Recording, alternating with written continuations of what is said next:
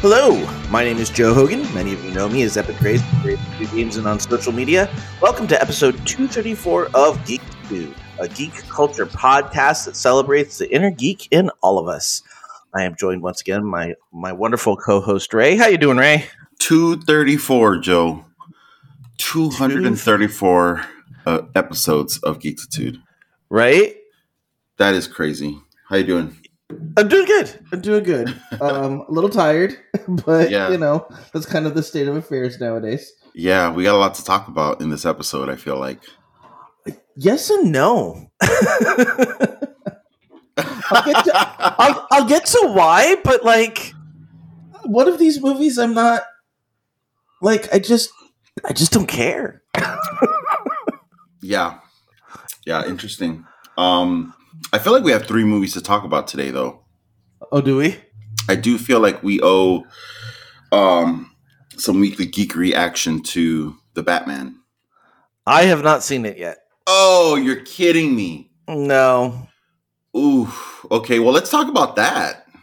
about me not having seen it yet. Yeah. I What- I have I have very low interest.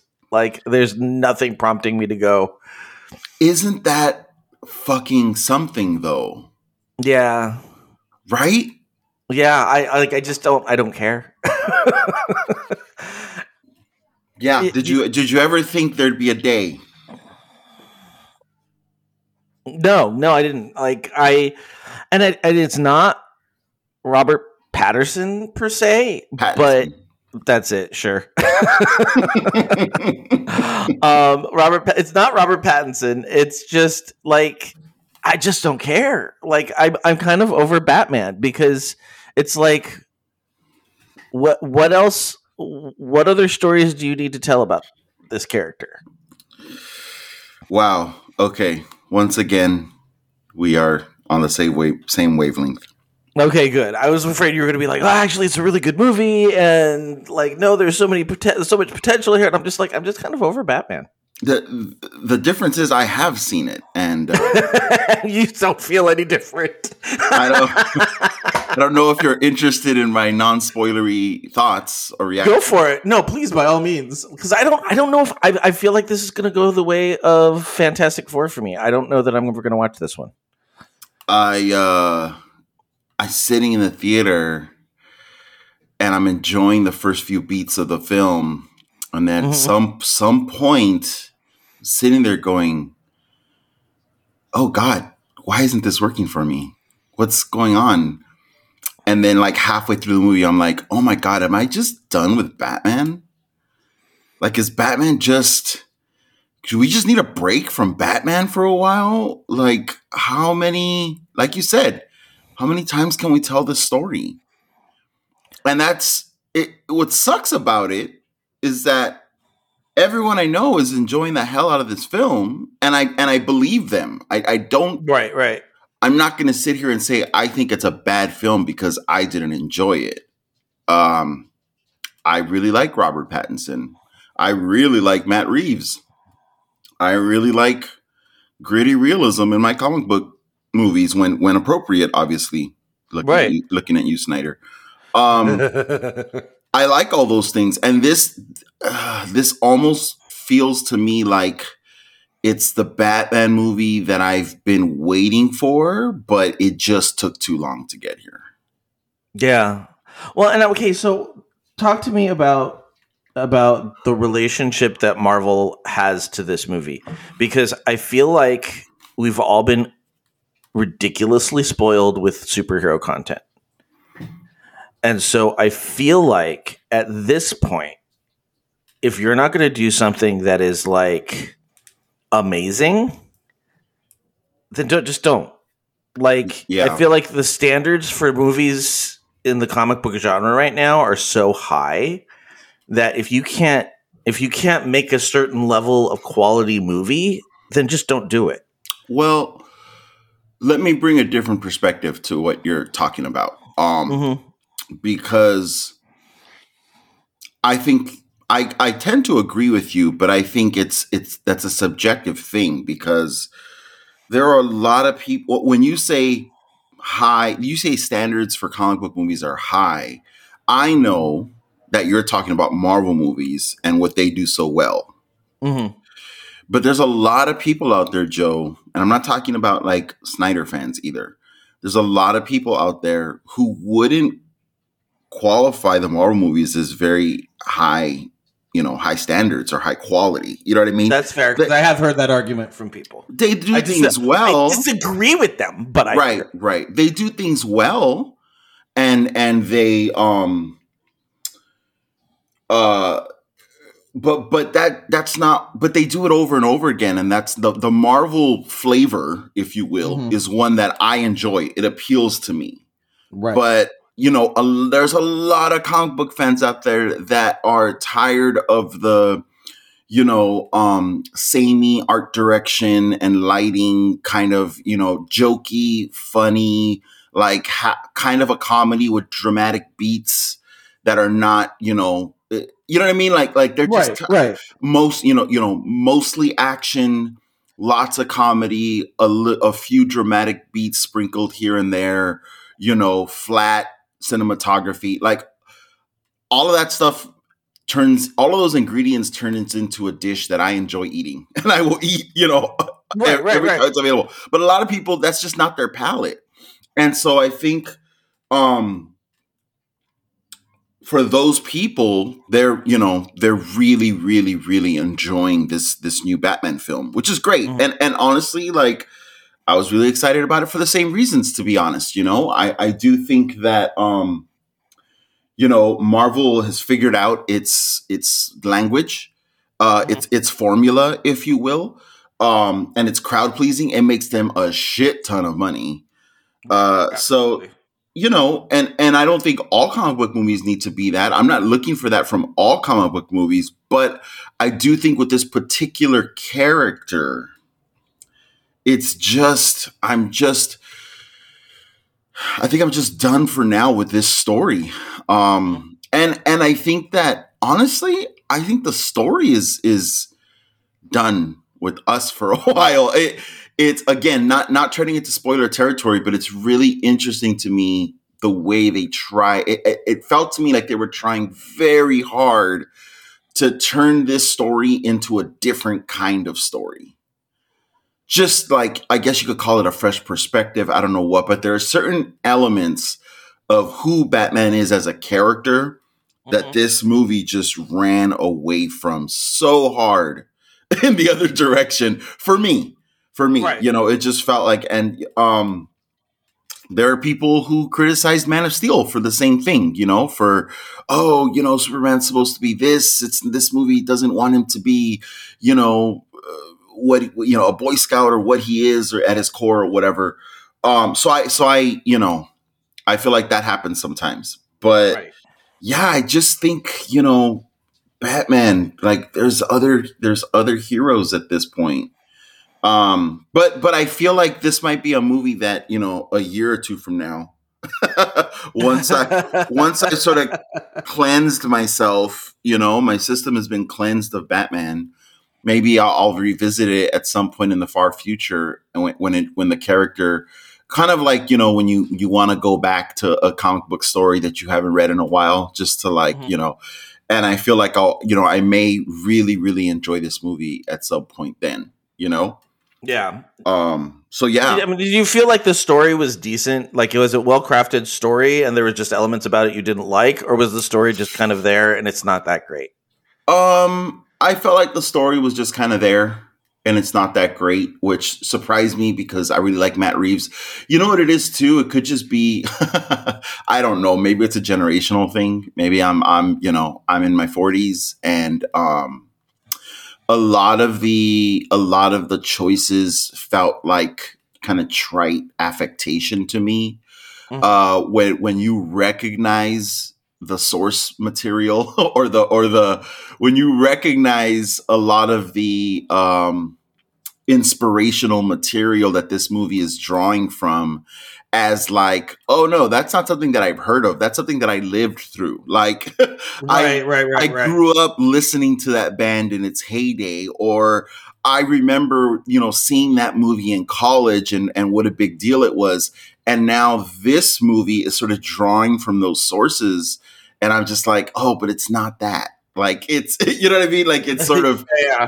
it's like it's like somebody who you know lived through the the real punk rock scene you know the real actual punk scene in the 70s and 80s who actually lived that going no putting some fucking safety pins on your h&m jacket is not fucking punk you know what i mean like they just right, right. It, it, it might still be cool and stylish looking but to that person it's just like all they can see is the artifice Mm-hmm. you know what I mean? Like that's that's I think I felt a little bit of that watching this movie. And it kind of took, took me out of the movie. Yeah. So yeah, it, it's again, I'm I'm I'm very happy that people are enjoying this movie. Um Yeah, and I don't want to. I don't. What is, what is the saying? I don't want to. yuck someone's yum. Yes, exactly. I don't want to yuck someone's yum. Like, if you like it, that's fine. I'm just not interested right now. Like, it's just not in my ability to care right now. But I'm but I'm annoyed that I'm don't get to participate in like because like I love DC comics and DC characters, and I've been waiting for like you know a, just a, a sol- another solid DC movie for so long, and I feel like this is it, and it, I'm just not the you know it just missed me. Well, and also, I mean, like because because my the way it feels, the way it has been marketed, in my opinion, is that it's very dark and gritty, and Yes. I feel like there's so much shit right now. I don't want to. I don't want dark and gritty people. I Yeah. really don't. Like, I want. I want. I want inspiring. I want to feel good. I want to to to get a sense of positivity because it's nowhere else in life. This So- movie is not that. This movie is not like, that. and I I think that's a big part of why I just haven't been able to bring myself to do it. It's like I've been busy, and Yeah. so what is my priority? And going to see something that's just dark and brooding is not is not palpable for me right now. Yeah, I've I've seen people try to point out on Twitter that no, it does have jokes. There's here and there where it's that no, no, no, no. There are no jokes in this movie, which If it- I'm not saying is a bad thing. Like I feel like people get defensive when someone says this movie has no jokes, and then people get on Twitter and they're like, "Oh my god, it totally does. It has this joke here and that," and I'm like, "Those are not jokes." And second of all. Not having jokes is fine. It's not a bad thing. Like Right. Clint, Clint Eastwood's movie The Unforgiven doesn't have any jokes. You know, it has a couple times that you kind of laugh, chuckle at, at certain character moments, but it's not, you know, they're not comedic moments. And that's okay. That movie's brilliant. Like saying a movie doesn't have jokes is not ta- a takedown to me, you know? Well, and and you and I are Gen X, so like wry sarcasm is not jokes. Yeah. it's weaponized passivity. yeah, that's a good point. Um, yeah, so you know, uh, yeah, I, I whenever you do get around to it, I'd be interested in, in you know having an in depth conversation with you because it, it- this movie is not all bad to me. I, you know, it, it there were a lot of cool moments that I was like, oh, that's cool. Oh, that's cool. Batman doing a cool thing, or like, Mhm. oh, that's a cool choice with that character. But just overall, yeah, I just it, it's you know, it's it's uh yeah it's it's dark it's serious it's sad. Uh it is it is. Yeah. and i think that's appropriate for a batman movie you know? Yeah I, and I- again I, am not i'm not i'm not dogging on like batman should like I, I if anybody's going to be dark and brooding if anyone has permission to be dark and brooding it's batman. Absolutely. But i feel like i just don't i just don't feel like it right now. And joe it's three hours long. Yeah i can't. I can't. My life just i can't. I don't need three i don't need three hours of it's dark three hours. I feel like i feel like there maybe was an, an avenue for me to really like enjoy this movie if it was like an hour shorter. You know? I think it's Yeah, asking a yeah. lot. I think it's asking a lot. Um but man there's It's- some great performances. Uh pattinson is great um i don't like all the choices that they made for his bruce and his batman but just he he is really good. Um Yeah. i totally believed him as you know both bruce wayne and batman. Um zoe kravitz oh my god she is fucking electric. Like to me she stole the movie. She you know she she's in a fair amount of it she's not in the whole thing but she every time she was in a scene it was like you could only watch her um, awesome. yeah, she's freaking great. Um, and then everyone else does really good work, but I just think, you know, oh, there is, I'm not going to spoil it, but there is one person that just, uh, I did not, and they're, they're really being hailed for their performance here in this movie. Mhm. And I could not even take them seriously, Joe. It just Okay. complete, it, to me, it was a crucial character that totally missed for me. So yeah, I'm not going to say what, but well, anyway. So I'd be curious. You know, maybe we can have a non-spoilery Discord d- aside or something. Well, there there is a there is a uh, a small thread in um in Slack that Slack. people, That's what I meant. Slack. Yeah, there's a there's already a I think Katie started it, and cool. um it was I don't remember how big it got, but it's about ten. It's about ten. It's a spoiler thread, so there's about Okay. ten replies there. I mean, Cool. like it started with um something like um saw Batman. It was meh. Yeah. it was okay. you know.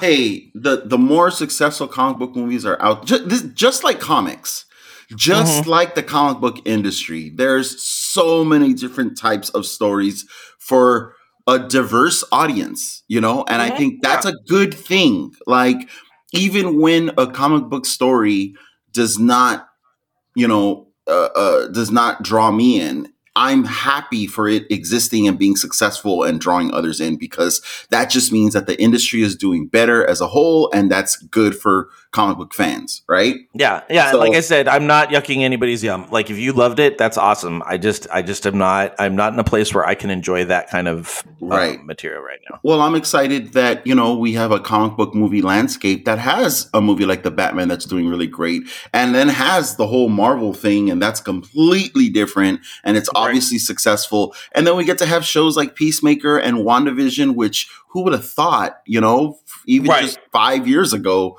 that we would get to have you know stuff like that to watch so i do think we're watching the comic book movie landscape diversify in a really sustainable like solid way and that's a good Yeah, thing. yeah, definitely. Well, before we move off of Batman, I have to, I have to share a little bit of hidden geekery that I discovered that just made me happy. It's just a, it's just a little thing, but since we're talking about Batman, it kind of relates. I'm gonna toss it in here. So, um, I've been painting my nails since Christmas. cool and um and we've been getting most of our nail polish from ILNP. I love nail polish, but it's ilnp.com because they have really fun colors. A lot of stuff is either color change or has a sparkle to it or it's just like it's they're really cool nail polishes. And I had mentioned, "Oh, I need to pick up some green cuz St. Patrick's Day is coming up." And Matt kind of went in on his own and found a couple of greens that he thought um, I might like.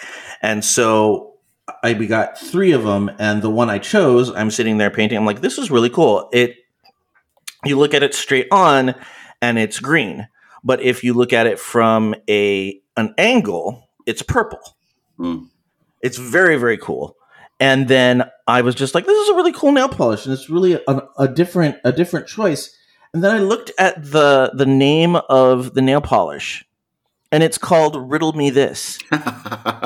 There is no fucking way that this is not supposed to basically be uh, that this is based or inspired by um, the batman the well by the, the Riddler. oh right right Yeah, yeah. And so like this idea of green to purple that like there's nothing geeky about this site. This is just a regular nail polish site and I'm like I, see, I whoever you are, I see what you did here. I like Yeah. I got it. Like you- you're it did not go unnoticed by this by this customer. that's so cool geeks out in the world geekifying everything i love it Yeah, exactly. just like, you know, they're like I'm going to call, Why are we calling it Riddle Me This? Oh, don't worry about it. It'll make sense to some people. yeah that's cool that's also also uh, you know taking advantage of the the fact that the riddler is a major villain in a major new movie Yeah. Yeah. cool i wish i Um, could start i wish i could start painting my nails i can't stop biting them joe Well, it helps when you've got them painted because then you don't want to ruin all the work you did to paint them in the first place. Okay, maybe I'll do. I'm I'm waiting to not bite them so they can grow a little bit so I can paint them, and I just nah, just paint there. them first. Yeah, just paint them first. right. Um, and and I have you ever painted your nails before? Mm, not since like high school. Okay, so so I have learned base coat, and then however many coats of nail polish you need, and then two top coats. That apparently is the the recipe for success. You paint them yourselves? Yep. Wow. Okay. Cool. Yeah, and I, Shit. like I'm gonna people, people keep going, "Oh, your your nails look so good," and I'm like, I honestly, I've been doing this for three months. Like, like it's it can't be that hard if I can do it, and people say, "Oh, those are really nice" in three months. Um, what other stuff did you did you geek out about these last two weeks? Oh, that's about it. To be honest, I um, uh, yeah, just been busy with work and school, taking it easy. Outside of that, um, I'm excited because I've heard you are doing some comic book reading, and I'm so jealous. I'm uh. I, I restarted my Marvel Unlimited uh, subscription, and thankfully, all my all my um saved like play uh, not playlists, but like reading lists are all still there. Right, right, right. Um, and now I just got to carve out the time to sit and read comics like you are. I'm, I'm really jealous of uh, of all the fun you seem to be having doing that. I'm kind of I'm kind of I'm kind of forcing myself because I like I get home, Ray, I'm so tired and it's like I I'm trying not to just sit and play on TikTok for hours. I'm trying to like if I'm going to before I open TikTok, I'm like, all right, can I get through a couple of issues of a comic book? And then um usually that'll keep me going until you know, and so then it's I feel like I'm getting at least something out of it. Um, I started with trying to go with House of M storyline, and I just it it wasn't bad, but it wasn't what I was. I wasn't feeling it. Like I'm like I want to go back to this when I'm in a better place for that. So I switched over to Illuminati, and I'd re- I've read a lot of the books that I'm reading now. I've read them before, so I'm trying to get up to the places where I haven't read. Um, but I know it's going to read into Secret Wars, and I feel like Secret Wars is a big um, inspiration for what's going on right now because it really Yeah. is like that whole combining of multi- the multiverse into one spot. Yeah. hmm So I've been working on that. Um, I watched a bunch of The Gifted last weekend.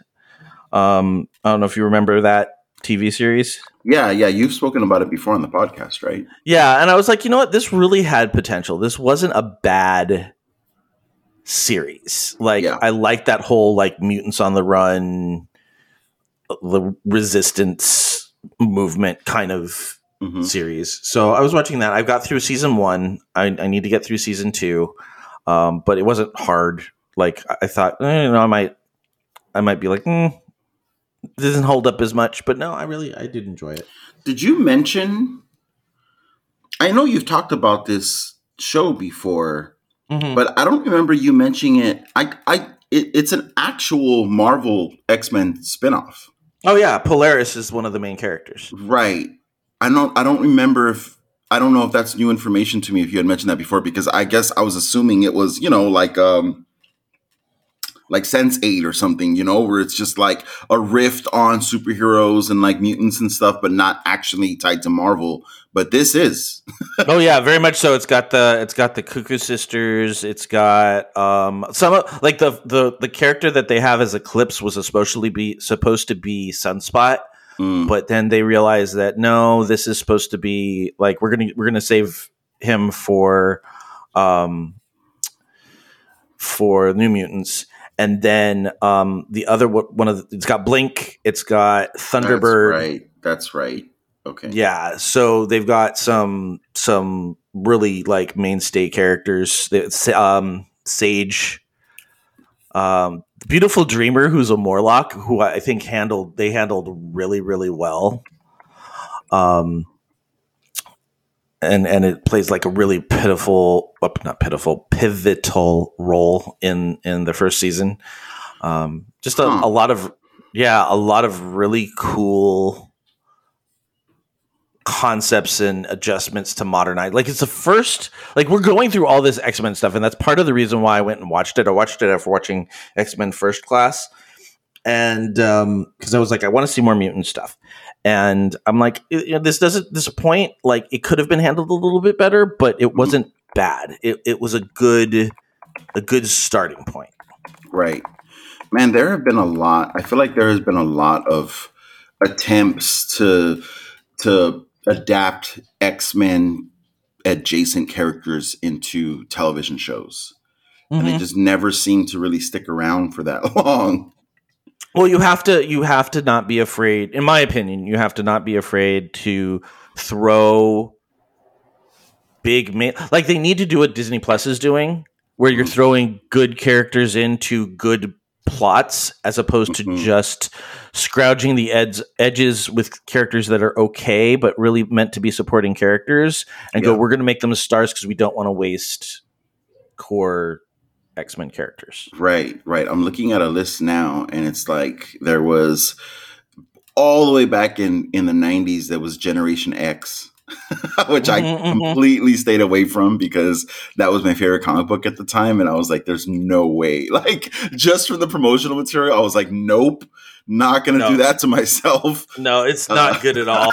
it's, it's it's definitely like it's when you're in the mood to watch a so bad it's good. It it almost makes that Ugh. it's it's almost pal- palpable in that way. But I mean, And then, uh, it's like going back and watching Nick Fury oh yeah, David Hasselhoff. with David Hasselhoff.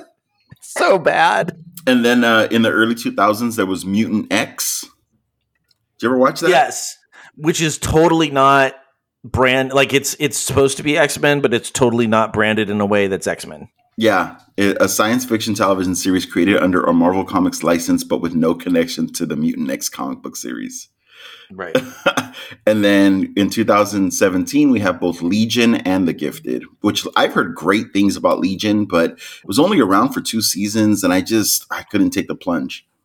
Well, and I've heard that you have to like really concentrate on that show. Like I, I watched The Gifted in the second screen while I was doing other shit. Like I was not like don't don't get me wrong. I was not sitting here with popcorn completely engrossed in The Gifted. Please, please do not do that to yourself. There are better ways to spend your time. But with Legion, I've heard that if you don't pay like 110 percent of your attention to the the show, you Yeah. will not understand what's going on. And I've heard that it did some really interesting, really innovative stuff for the television uh, storytelling format. Mm-hmm. And uh, the guy who, the showrunner, Noah Hawley, basically has gone on to like some really cool shit since then. He also did Fargo. Um, I've heard that's really good. I haven't seen it. right. He also worked on Bones back in the day. Um, yeah, he's known for for you know making good television shows. That's cool. That's cool. So yeah, so I've been doing that. Um, and then one of the things that I have just discovered, and I don't know why I got this burr up my butt, but I was like, I want to find a show, a podcast that is like Jay and Miles explains the X Men, hmm but but for the the Marvel universe as a whole. That would be great. I found it. It's not. Oh. It's it is not as good. Like it is not Jay and Miles because Jay and Miles are what make it Jay and Miles. Yeah. Um, but there is a podcast out there called My Marvel is Here. And apparently it is based on a internet reading group. And what this guy does is he takes like 10 stories from each year the Marvel comics are um, around, and they use that as a way to go through the Marvel universe year by year. And so ep- every episode is either a year's worth of comic books, you know, but these 10 major storylines, or they'll break it up into two 10 story sections. I was looking for it right now, and I'm like, nothing's coming up. Uh, and I searched my Marvel is here. Oh no, my marvelous year. Right, I just heard that wrong. I was like, Joe's lying. What is this? What's going on? It's all a figment of my imagination. Oh, I found it. My marvelous year. Cool. Subscribing to that. Yeah. One thing that I found. wha- Have you checked the show out yet? How many, how many Uh, episodes have you listened to? I'm on episode four, I think, because I, I listened to their Golden Age where they were just kind of like talking about the original Human Torch, Namor, Captain America. There might have been one or two other. the, and they're like, you do not have to start at the golden age. Like we're going to cover the golden age as just, uh, hey, you guys have been great to us on Patreon, um, but we're not gonna we're not gonna go into detail. We're starting with um, the tail end of 1961 and 1962 when we've got the Fantastic Four, Spider Man, Thor, Hulk, and Ant Man. I think. Wow, that's cool. Yeah, one of the things. so I was going to ask you about this earlier because you were talking about you read House of M and and you're diving into um, Secret Wars, and everything builds on everything else, right? And so, right when I was you know going through my Marvel Unlimited subscription initially, I'm going okay. What are the like major stories. Like I'm not going to sit down and catch up on, you know, 10 years of Spider-Man or whatever. But Right, right. What what are the major story arcs that I need to read, the major events that actually, you know, are are well done and recommended? Um, and and individual story arcs, you know, what what's what are the, you know, five best X-Men story arcs of the last 10 years? You know what I mean? Mm-hmm, mm-hmm. Um and as I was going through and searching that and then adding those stories to my reading list, holy shit! I mean, it it was so much because I yeah, realized it never stops. it No. never stops because people are like, you need to read this, and then this sets up this, and then that sets up this, and, and I'm just like, holy crap! Like that's a lot of, and I started to feel a little bit overwhelmed Mhm. because I'm like, okay, so I'll start in 2015. Oh no, wait, I should probably start in 2012. Oh, this story happened in 2010. Okay. Oh, wait, well, in that case, I should like before you know it, you know, you're you're catching up on 20 years of Marvel stories. Um, Right, exactly. Well, I guess they said that the the uh, a lot of places want you to start at uh, Avengers Disassembled. Um, let me find out what year that is. I will say while you're looking for that, um, I love Jason Aaron's storytelling style, uh, writing. Um, he, uh, he, you know, I checked out Thor just because I heard so many good things about um, the the God Killer. I think it's called um, um, arc, and I fucking loved it. And then, you know, finding out that he had done all this other writing, you know, for Fantastic Four and for Avengers and stuff, made me want to go back and read that. And then, Mhm. you know, we were kind of off and running from there. You and I reading um the the House of X and Powers of X, you know. That was really good, and I kind of want to continue on with the the sequels to that. Like, what I want to continue on from there, just because I hear there's like a lot of really good stuff in there. yeah. Um, apparently, there's a Scarlet Witch redemption arc in there. and that's um that made me realize, okay, I want to read everything Jonathan Hickman has done as well. Mm-hmm. Um, and uh, so I'm going back and reading all of that stuff. And actually, I think it was Hickman who wrote Avengers previously. But anyway, yeah, I, I, I'm mixing those up. Um, but so those are two writers that I also was like, you know, keying in on, right? And it's like Mhm, if, if mhm. it was a, if it was a recommended story arc in the recent history of Marvel, and it was written by one of those two writers, I'm like, okay, I'm for sure reading that. And it was just a lot. so this podcast, Yeah, oh, yeah. great. Well, and um, I mean, they do start in '61, so you're not going to get to this stuff in. for, it's going to take a while. Um, but uh, the, the a lot of people start saying that if you want to start with modern Marvel, like if you just want an entry and you want to just start working your way through, you should go to Avengers Disassembled, which started in 2004. Wow. Okay.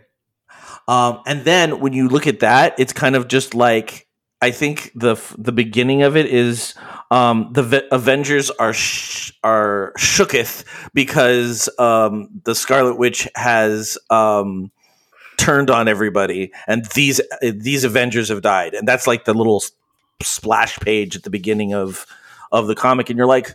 Well, why are you starting me here? I want to read about that. yeah. and then you try and go back and it is exactly what you said it's just like i don't i don't even know where to start so you kind of just have to go Oh, all right i know this happened i'm just going to push forward and um and then i didn't even do that i was like illuminati reading order and i found one and i it's like it's still a shitload of comic books Yeah. but it's a lot more manageable than um than trying to just like start and work your way from 2004 because there's just no way. This is taking me back to like my days of of reading a, a full pull list like every month and Right. just that feeling of like reading like like starting a new arc in your in your you know one of your regular monthly titles and seeing those little editor notes you know with the asterisk saying oh this happened back in and like knowing what they're talking about and going like oh yeah. Like that was so satisfying to like Yeah, to be like i'm not a casual editor. I know exactly i've been with this title for a while Although uh, that, like, again, I was, uh, I think in the early 2000s is when I kind of jumped ship and was like, I can't do X Men anymore Mhm. because it was like every year they changed writers and then dropped Ugh. all the storylines and just created all new ones. And it's like, you don't finish anything. Yeah, I remember those days. I was reading X Men during those days, and and like there was times where it was just so heartbreaking because you you saw the potential in the stories, and then all of a sudden, you know, like Joe Kelly's X Men run did not last very long at all, and it was good. It was it was not like crazy earth shattering, but it was just fun and good. And then boom, it's gone. Um, Joe Casey too. Um, was writing X Men for around that time and only wrote it for got to write it for a little bit. Yeah, that stuff was it was frustrating for sure. Well, and everybody wanted to bring in their own, like they wanted to create their own X Men. It's like, do you realize how many X Men characters are out there? You can't find a character that fits your storytelling hmm and put them in. And I mean, it's not like, well, we want a diverse cast of characters, and so we need to add more diversity. It's like, oh, you've got a lot of diversity as the X Men.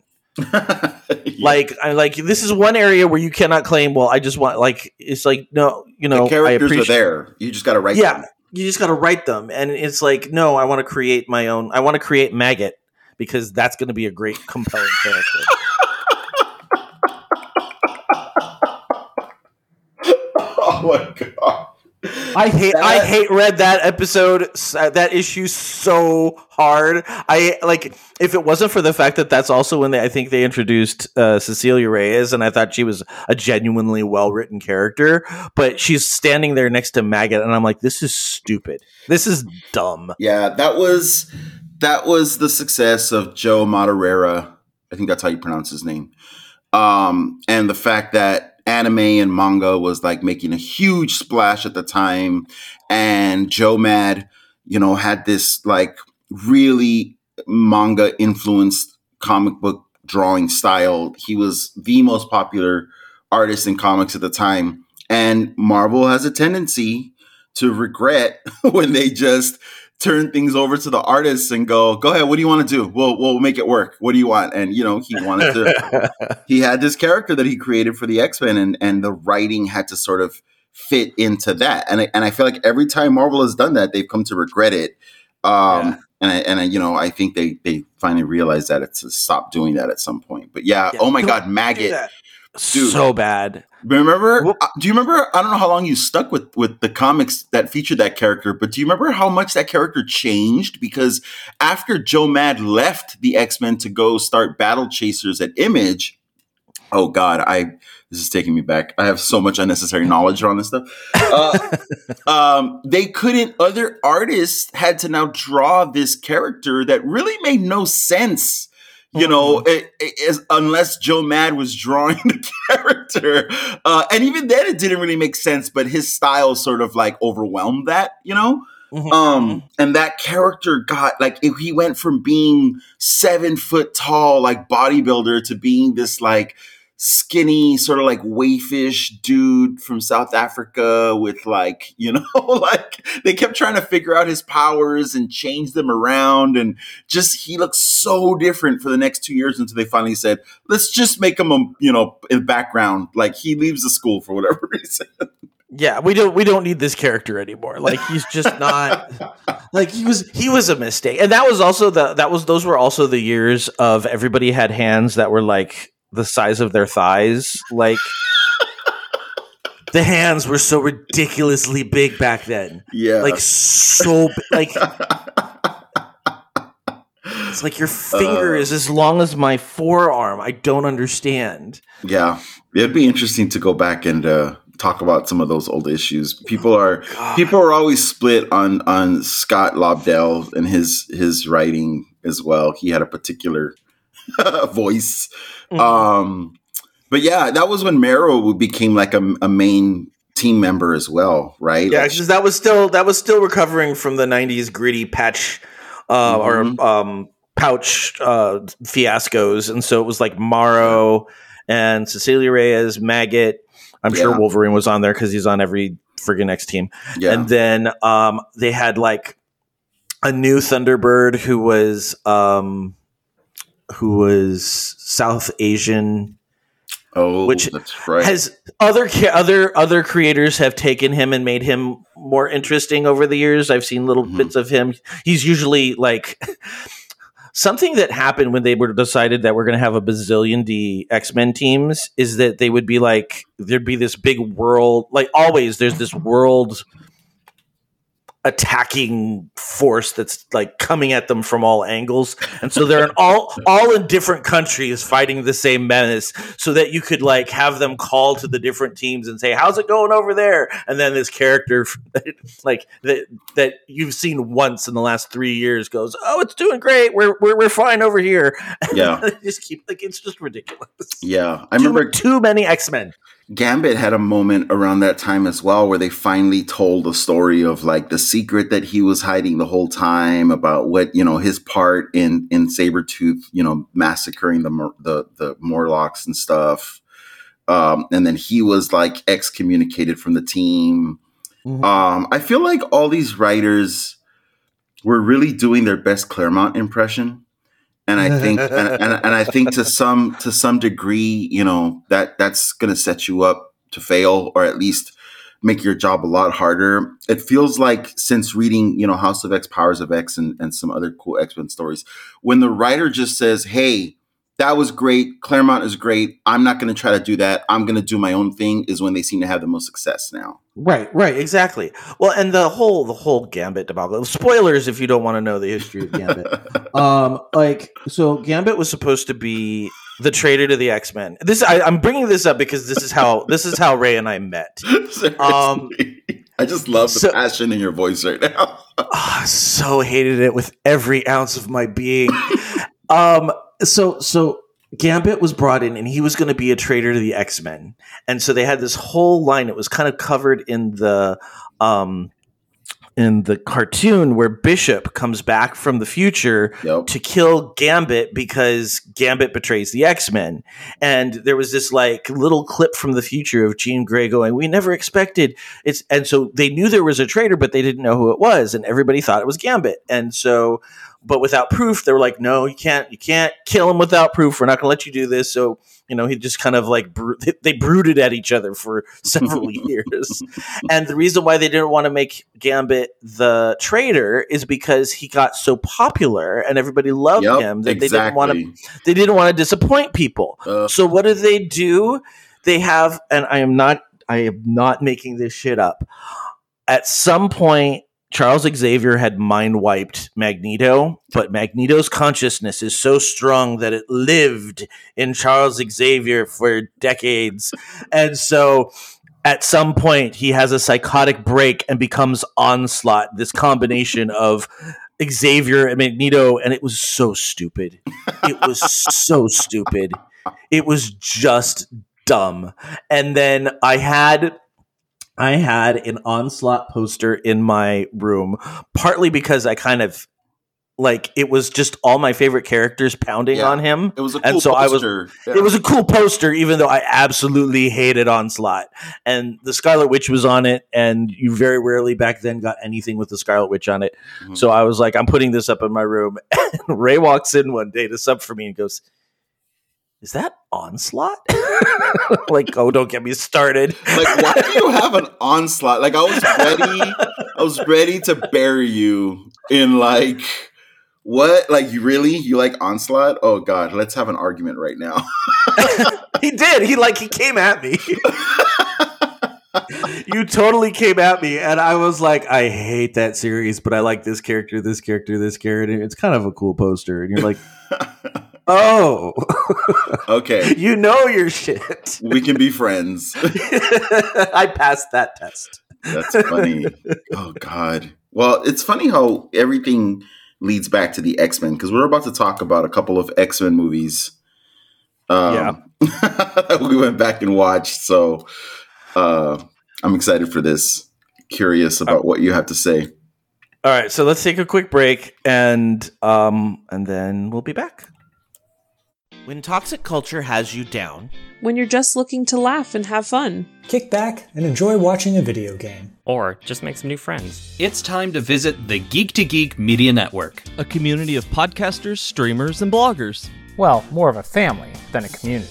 all dedicated to geeking out about the things we love. Things like Video games. Star Wars! Pew, pew, pew. comics, movies, K-pop, Disney Plus. Keanu. Keanu Reeves. New. Or whatever our community decides is the next best thing.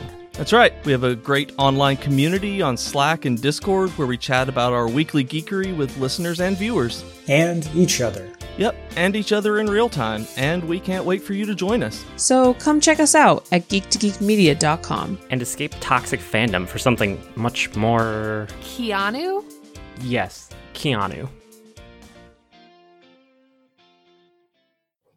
And we're back, and we are continuing our rewatch of the X Men movies. Um, any any beginning thoughts, Ray, on these? I have a lot of thoughts, Joe. I have a lot of thoughts. So, X Men First Class and the Wolverine were Uh-huh. were up were for this for this podcast. Um, X Men First Class is my favorite of the Fox X Men movies, uh, which is not saying a lot, but um, you know, I thought X Two, X Men First Class, they were like both you know neck and neck. Um, and uh, and then the Wolverine, I just remember hating, not Mm-hmm. I guess, yeah, I guess I should say, yeah, hate's a strong word, but I, the memory attached to the Wolverine in my head was just, ugh, like, fuck that movie. So, Mhm. couple things. One, X Men First Class, I still enjoy, but uh, not. I don't know. I, I'm I'm watching it, going, why did I love this movie? Like, it's not a bad Right? movie. Okay, so Why it's not just lo- me. I did the same thing. I'm like, I was really excited about this. Um, it's not bad. I just don't like it. I uh, I think at the time the context is important, yeah. and I think that we were so let down by X three and X Men Origin and Origins Wolverine hmm that there was just times were bleak, hmm and I think we, it, we were desperate for the injection of just energy and fun and a new perspective that Matthew Vaughn brought with X Men First Class. Hmm and I think it was a feeling of, oh my god, X Men can still be good. Like we can Right. still, you know, at the time we didn't have all the Marvel stuff going on, so it wasn't like um the idea of a multiverse or the idea of these characters can it can survive multiple iterations Right. Right. in the in the public's eye. We really thought. I think at the at the time there was still this idea that we got one shot at these characters, Mhm. and if we don't do them right, it's it's a tragedy. And X Men First Class was, I think, an early early evidence of oh, okay, they're still salvageable, Mhm. and I think it was a relief. But I also think that it was like, oh, we don't care what we do with them now because we can always redo them later, which I think is part of the problem that we get moving forward. Yeah, I mean, since then, yeah, I think so. But at the time, it just, I was desperate for a non-singer take on the X Men. Oh, uh, at the time we were so ecstatic because like they've they fixed it. They've saved the franchise. We can we can get X Men movies again. And they definitely leaned into the comic booky stuff that Singer's X Men, you know, avoided at all costs, Right. like And when the, like the uniforms. Yeah, like the uniforms when we found out that they were going to um, make each subsequent movie a different decade with a different aesthetic, it was like, oh, that's kind of cool. Yeah, yeah. There's there's definitely. I mean, it's a stretch, but I do think there can there's a good version of that. Mhm. Um, but it's also such an unnecessary. Like, why? Why would you impose that? Why would you impose aging ten years on your character? Like, that doesn't make any sense in the long run. right, right. You know, if we want to grow with these characters, because I think, you know, characters like Cyclops and Jean Grey and, you know, uh Beast, they there's more there. Yes, there's a lot of X-Men characters to cover, but there's more to these characters than a single movie's worth of story. So Right. why would you, you know, within two or three movies that they're aged out, like the 30, 30 years have passed. You know what I mean? but they, but I think I think they like they took the and I'm not I'm not at all defending. I'm like just at, I'm just looking at what I think they were trying to do. Like there is this timelessness of comics where they do stretch over decades and nobody Mhm. changes, nobody ages, and so I think they were just kind of capitalizing this idea that you can have multiple Yeah. aesthetics to it, multiple decades worth of, uh, you Yeah. know, and and kind of bring that flavor that kind of evolved with the X because the '80s X Men very much is '80s X Men. We have Yeah. Dazzler, like it is very much an '80s aesthetic, and so to get those little tastes of that, I thought was pretty cool. Probably at the time as well there wasn't this idea that you could get 23 movies out of like Right, a right, franchise exactly. you know so they were like hey sure every decade at best we're gonna get four movies five movies like cool that's a lot and Yeah, now you're like oh shit marvel can actually you know pull off the infinity war saga Yeah, like pace yourself, guys. yes exactly so so what tell me what was it that you remembered or, or no no we, we did that what what were your feelings while watching this movie like what what were the revelations that you were not expecting or the feelings you were not I, expecting re- I remember the I remembered all of my dislikes and none of my likes. like that was what that was what it was. It was really going through and going, "Ooh, the Hellfire Club's really kind of sad." Like Emma Frost has no bite to her. Um, yeah what a Sebast-. Oh yeah, a huge missed opportunity. Sebastian uh, Shaw was um, like really overpowered and to no good. And then also like I just like I couldn't get over the fact that it was Kevin Bacon. Like I just couldn't like God, it just it, like he's I love not. Kevin Bacon. Oh, I do too. But he's just not Sebastian Shaw. Like it just was a, it was a miscast for me. Huh, Um. okay. Uh. Wow. Do you disagree? Yeah i mean I, I i think that's a version of shaw you know Mhm, which mhm. it worked for me because I thought Kevin Bacon was like enough of a quote unquote star that it, it felt like strong casting, but Kevin, but, but to me anyway, I didn't feel like I was watching Kevin Bacon. No, he did a very good. Like, I'm not going to say that he didn't do a good job. Um, he like because I again, there's there's that problem of the actor just playing themselves, and he did not do that. Like, there was Right. a performance there, but I just I see I see um Shaw as being a little bit more swarmy than they played it, and a little bit Mhm. more like like this guy like Kevin Bacon had the confidence and had the bravado, but he didn't have the the evil. Like he Yeah. didn't have like this is a guy who in the comic books designs the Sentinels so that they'll go after mutants and then leaves his mutant genetic code invisible to the Sentinels so that they can't go after him. Like Mm. you're literally selling out your entire race of people Yeah. for a buck. Like and I didn't get that feeling. Yeah, I definitely felt at the time just out of my mind ecstatic to be seeing the Hellfire Club on screen. Right. Yeah. And now I'm like, oh man, the Hellfire Club is it deserves more. so deserves more. Um, so there was that. I didn't love the I didn't love the rest of the Hellfire Club. Like No. Azazel, Azazel made no sense to me. Um, and and okay, so as I was watching the battle scene where he's they're they're attacking the compound, and Azazel's go-to move is to teleport, grab the guy, teleport into the sky, and drop him Mhm. and he does that like 60 times. you can't do that after you give us an X2 Nightcrawler. like X2 Nightcrawler did all this cool shit and this is the way you're using this character's powers. Counterpoint. Okay. I thought that was a cool, unexpected way to show what Nightcrawler could do but doesn't. That was to me a very brutal, like in your face kind of like, holy shit, somebody with that simple of a power could do something if they chose to, if they had no morals about it whatsoever and were just really Mhm. evil. That's a horrific thing to do to someone, let alone like 60 people.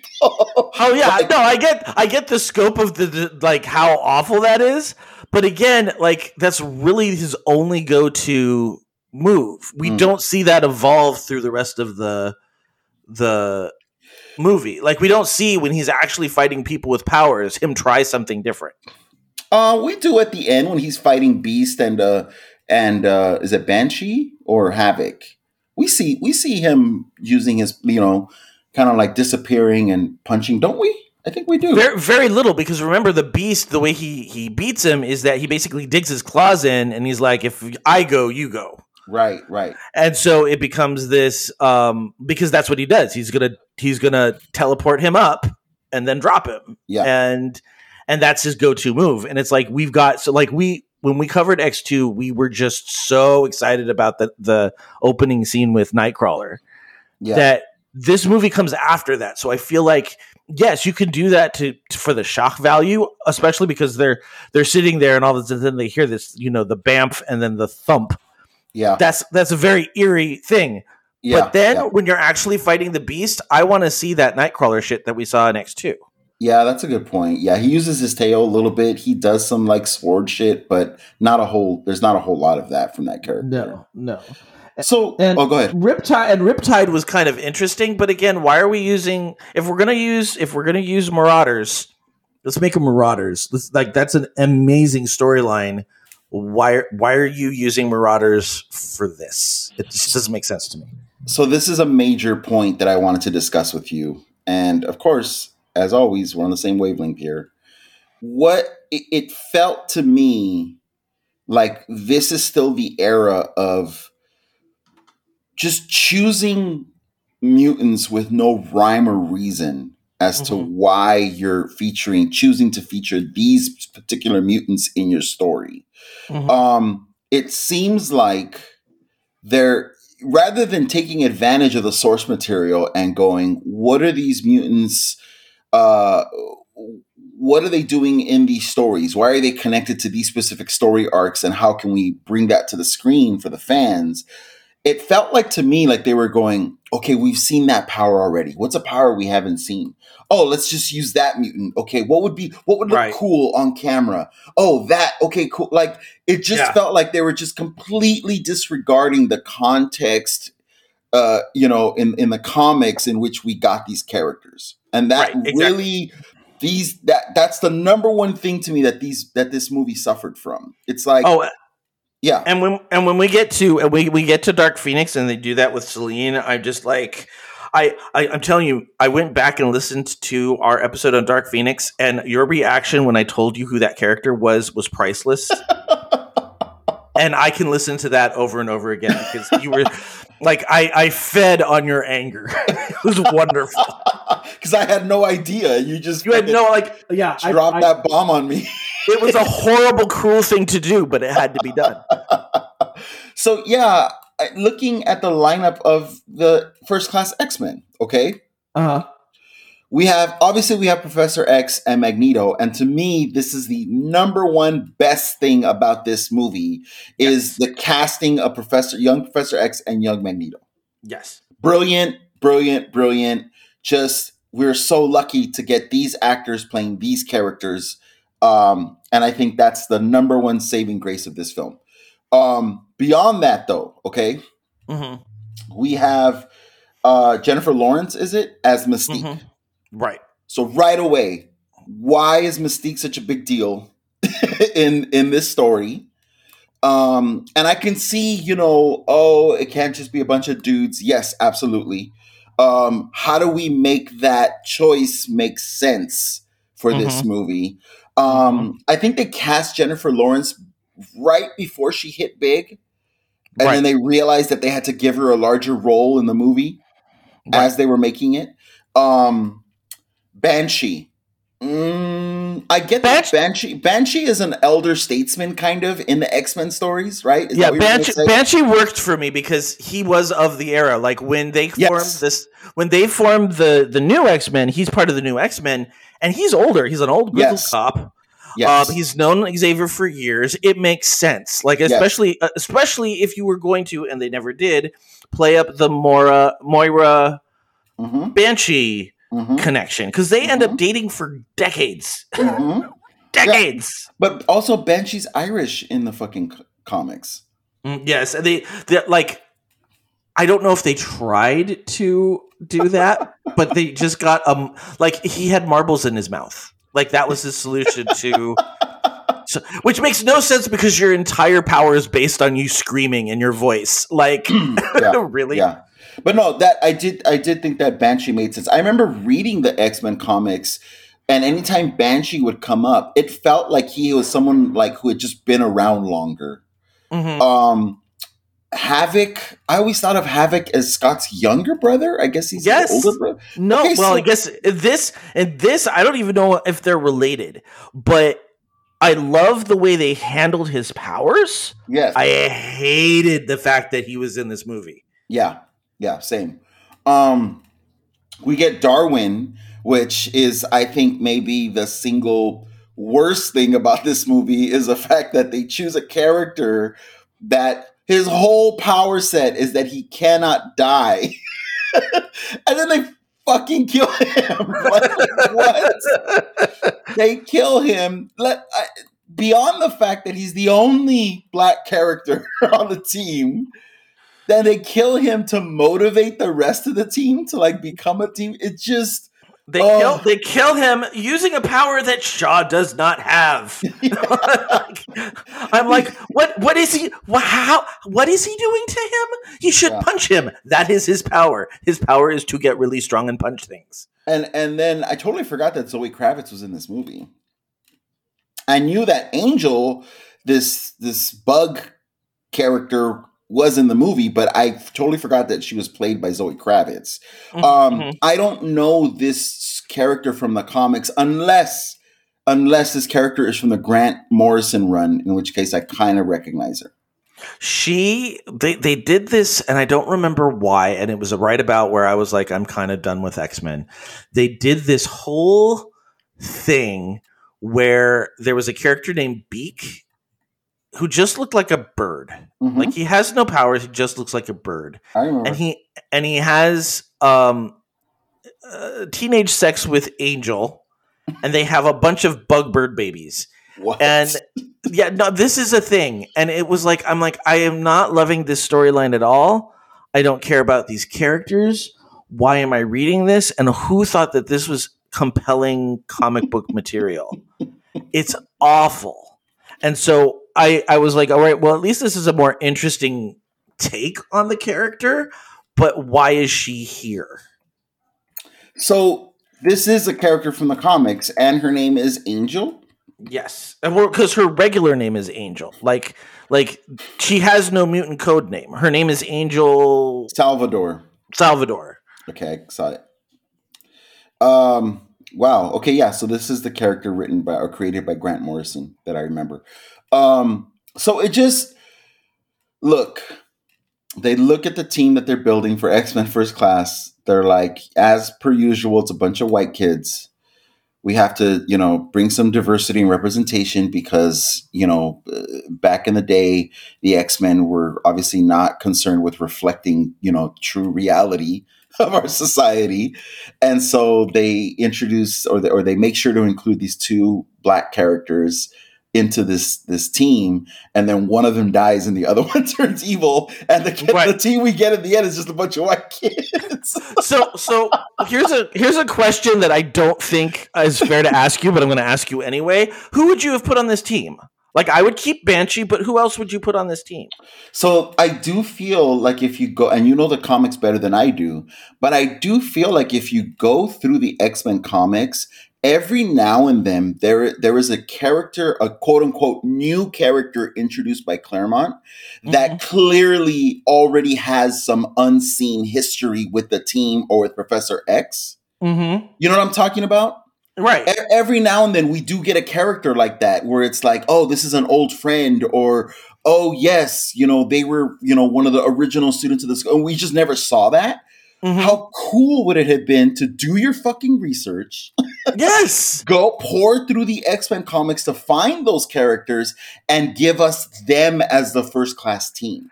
Right. Or give us give it and I haven't read I haven't read this series this storyline, but there was supposedly a new before before the giant size X-Men were put together to go rescue the original team from Krakoa. hmm There was another team that was sent, and it was Scott and I think four or five other characters, one of which was Darwin. Mm. And then they all die. Use them. yeah, that would be fucking awesome. Use them because the whole point was, and then like in the story, he he wipes Scott's memory of them completely, and then it comes back to bite them in the ass later. Because that's usually what happens when Professor X wipes somebody's memory; it comes to bite them later. Right. Um, but yeah, I, I feel like there were other options that they could have, uh, like 150% behind Banshee. Thought fun character, well used. I am I am in. The rest of the team, I'm like, uh, well, we've already established Be- Beast is an old friend and older than the rest of the mutants. So, Yes. all right. So I'll, I'll get behind that one, but give me something better. yeah, I think Banshee also fits in that. Yeah. you know um but yeah so that would have been cool um it just that was the, that was what i kept thinking watching this movie last week is just oh they, they there has to be more care with how they choose these mutants going forward and you know Mhm. the mcu is going to do that um but it just does seem totally random uh, I kind of like the way they tie the climax of the movie into the Cuban Missile Crisis. It's kind of cool Yeah. um the whole you know scene on the beach i think at the end is cool because it it, it really turns magneto into magneto fully although he's already kind of on that road um it, it sets up the whole you know dichotomy there um Mhm. i like the whole I, I just you know i don't know mystique's importance just really keeps like taking me out of this story where she's giving speeches at the end and stuff and she doesn't I even just- talk later. What? I just don't. I just don't. I just don't think she's the right character to make. Like, there's plenty of other mutants that don't look normal that they could have pulled from. And even if you don't want to go all the way into the back burners, pull pull out Marrow. Pull out um other characters that are just like grotesque looking, and actually give them a reason to you know because as mutants go, Mystique is not bad looking no. Odd looking yes but i mean like you if you want to if you want to like push the whole you don't understand you don't get it then give me give me one of our more grotesque mutants like Yeah. why her she can i guess because she can look like anything so it's the whole idea of she's hiding by using her powers but i feel there's other ways you can do that Yeah. Yeah. I I loved the idea that um and I don't know how you felt about this, uh, because it's not anything part of his, you know, original characterization in the comics, but um the way um Shaw has this helmet that was provided to him by the Russians to to help protect him from like telepaths and that's that's where Magneto gets his helmet from and then that that last shot at the end of him going full Magneto in the in the original red and purple costume I I love all that shit Yeah.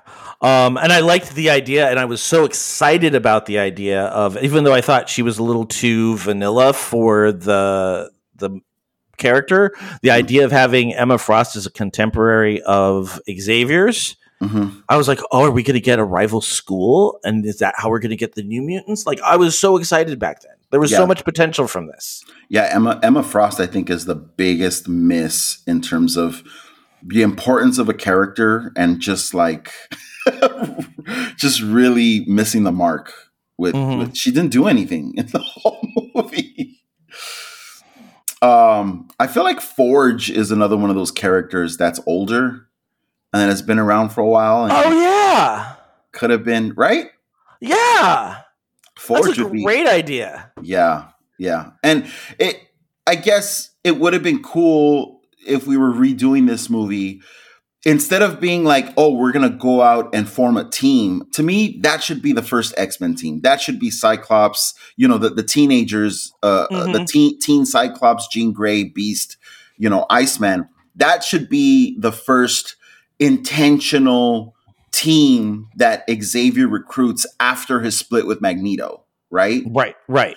but this should have been more an incidental team like just Right. sort of a, a you know they just they come together for various reasons. They're they're in danger you know and and they just because they have to because they have no choice they're put in a position at the end of the film where they have to come together as a team and help each other out. And then Xavier sees the importance and the necessity of a team of mutants and that's why he mm-hmm. chooses to put it together.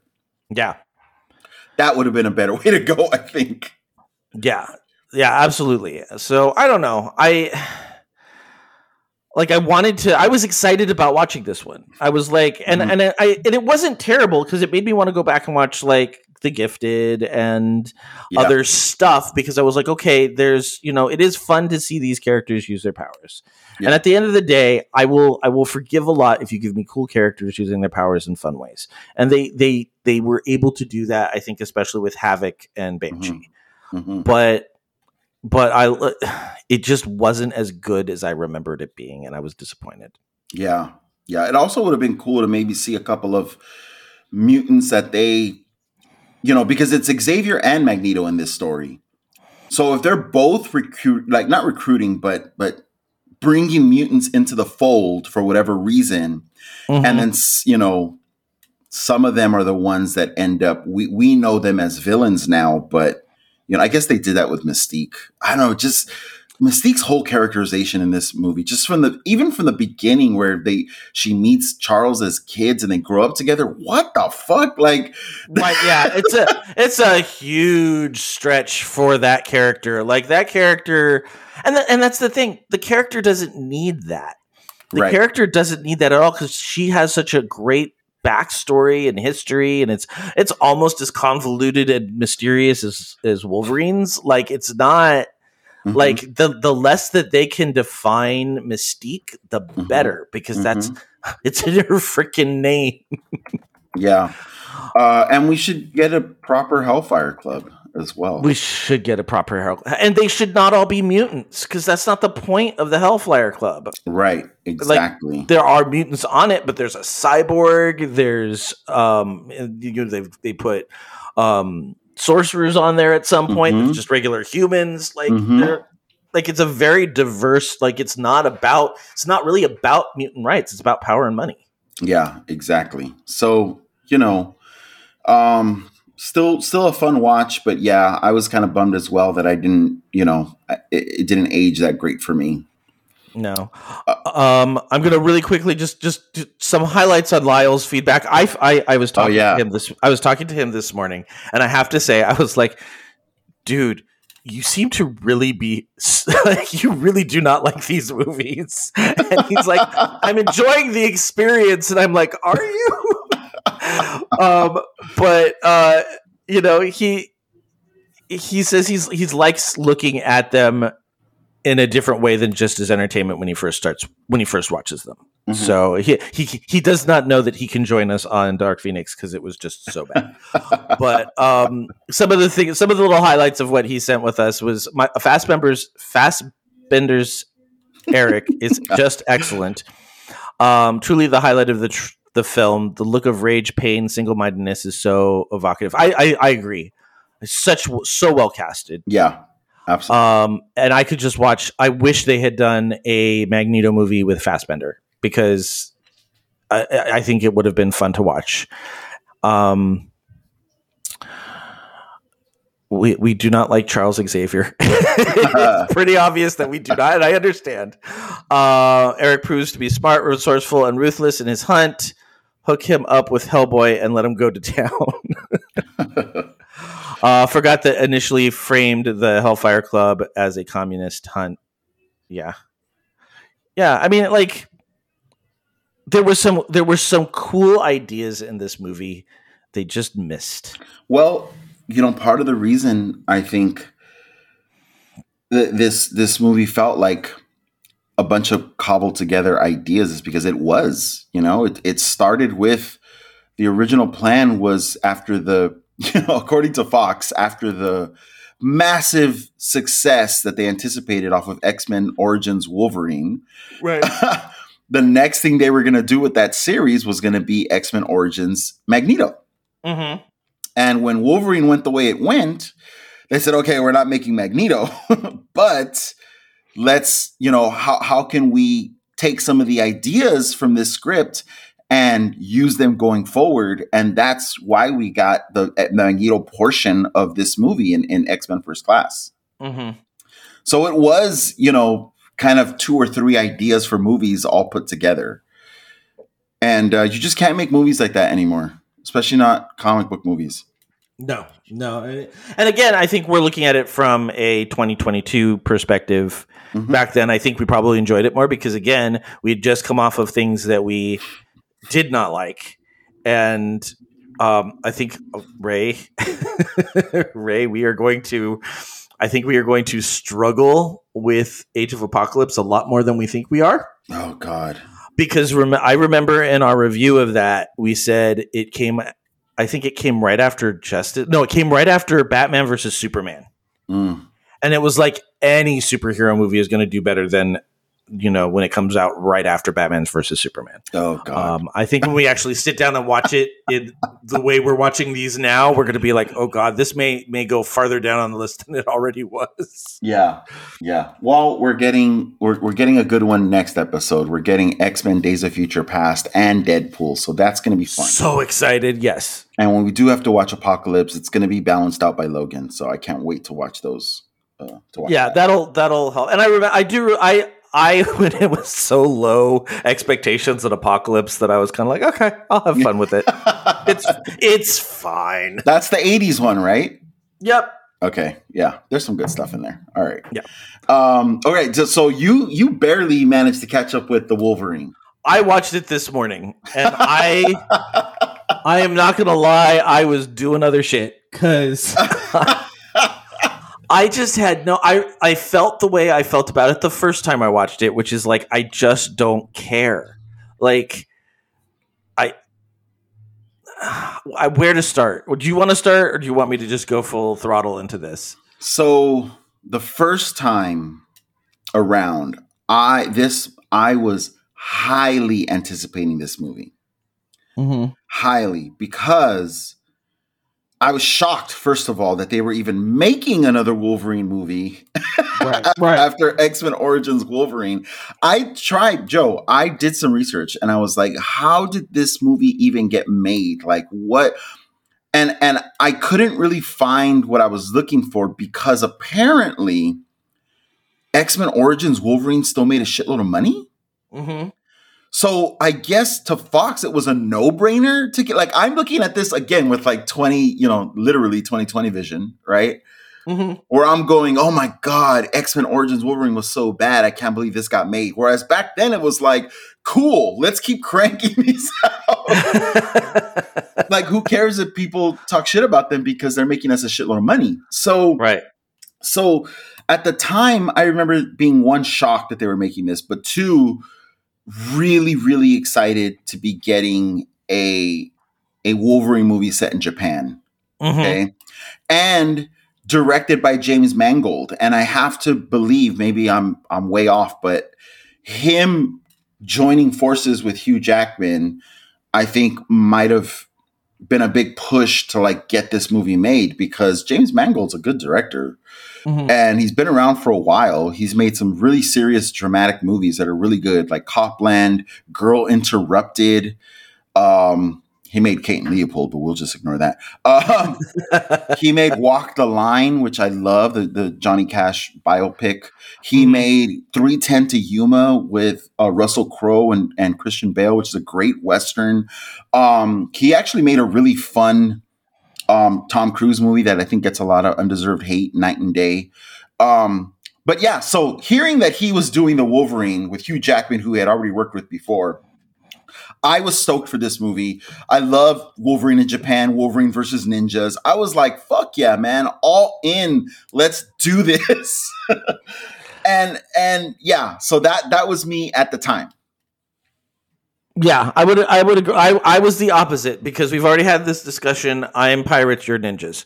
So, um, ninjas have very rarely done anything for me, and so I went into this after watching, um, first class, just kind of hoping it would be better than I expected, and because everything else was so bad, I remember leaving the theater going, "Wow, it's a lot better than I thought it was going to be." Okay. And then I watched this and I was like, no, it's not. um, and I mean, Wait, what do you mean? is- what do you mean? What you you you watched First Class originally, and you said that was a lot better than I thought it was going to be? well, I watched I watched First Class, and I and I was excited that they were kind of rebooting everything, and we were going to continue to get X Men movies. Okay. And so I had uh, so I went into Wolverine with low expectations, but hope that it was going to be okay. Okay. And I was like, oh, that's a lot better than I thought it was going to be. So okay, we're you know, and I don't I don't like ninjas, so you know they kept me entertained for the two hours. Um, now watching it this morning, I'm like, it just it. I, I just don't care. Like it was not a compelling story to me. Hmm. Okay. Um, well, rewatching it for me, um, I realized quickly why it was that that this movie has so much hate in my memory. that I that I went from being so stoked about it that it's just I, I really didn't remember the story that much. I just remembered fuck that movie. Um, and and honestly, Joe, I think that this movie is is a very it, it's it's so close to to hitting the mark Okay.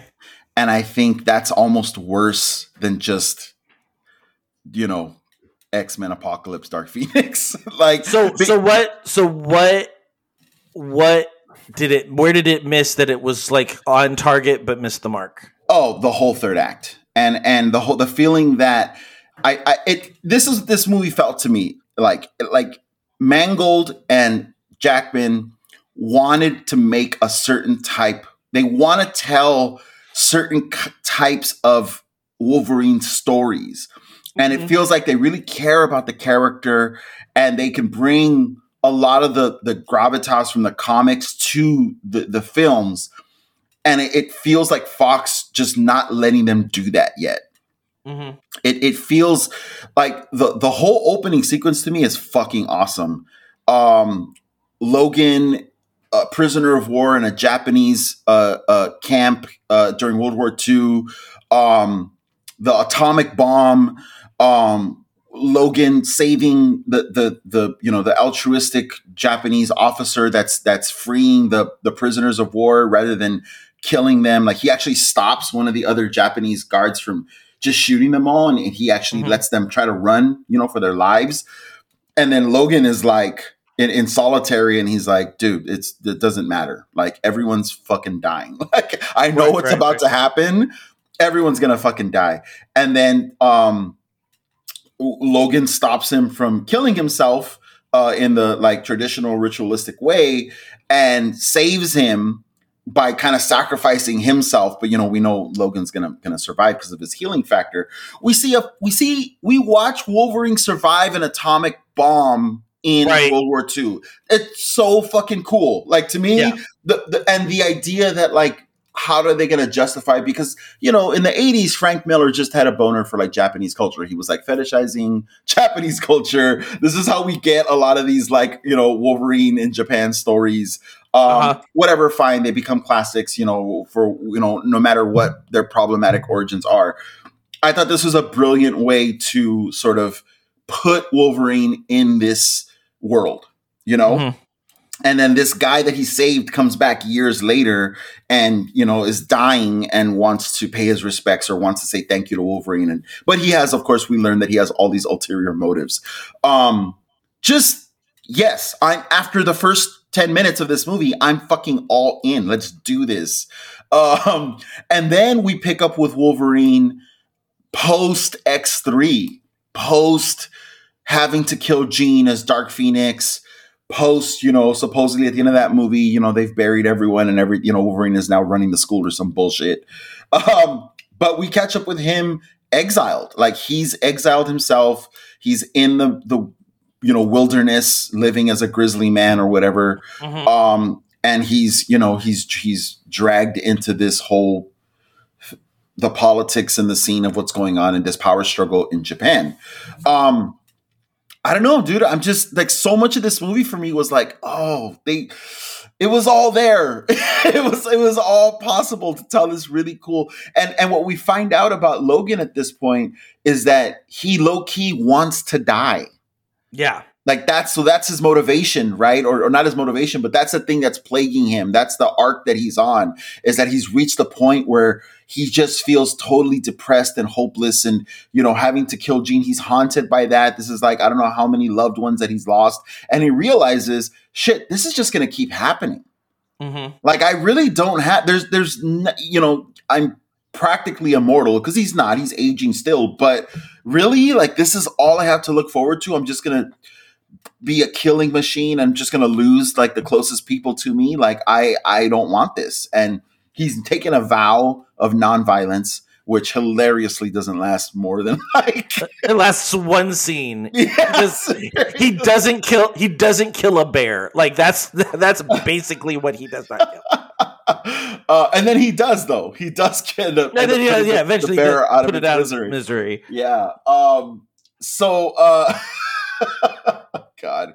Um how cool would it be to watch Wolverine be nonviolent for an entire movie trying really hard, you know, to to fight that urge and then just, you know, build up and and and you know a uh, that whole conflict and then let them let loose at the end. But of course, Fox is not going to make that Wolverine movie because you know they want to give people the action and the violence. So Right, right.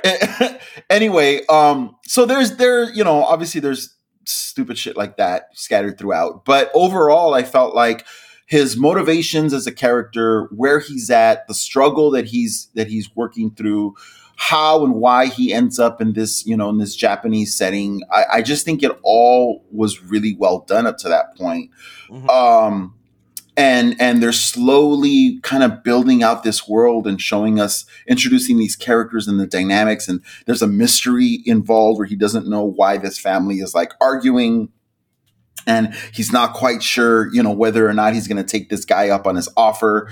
Um and then i feel like out of nowhere we get this character that's just like in another movie, like a completely different. Vi- Viper is in a completely different movie, dude. I has so many issues with Viper because, as far as I know, Viper never has not a mutant, never had powers, just a really cool super spy, and and I was just like, well, again, why are you picking a character and changing them so dramatically that they're unrecognizable? Like, I don't understand.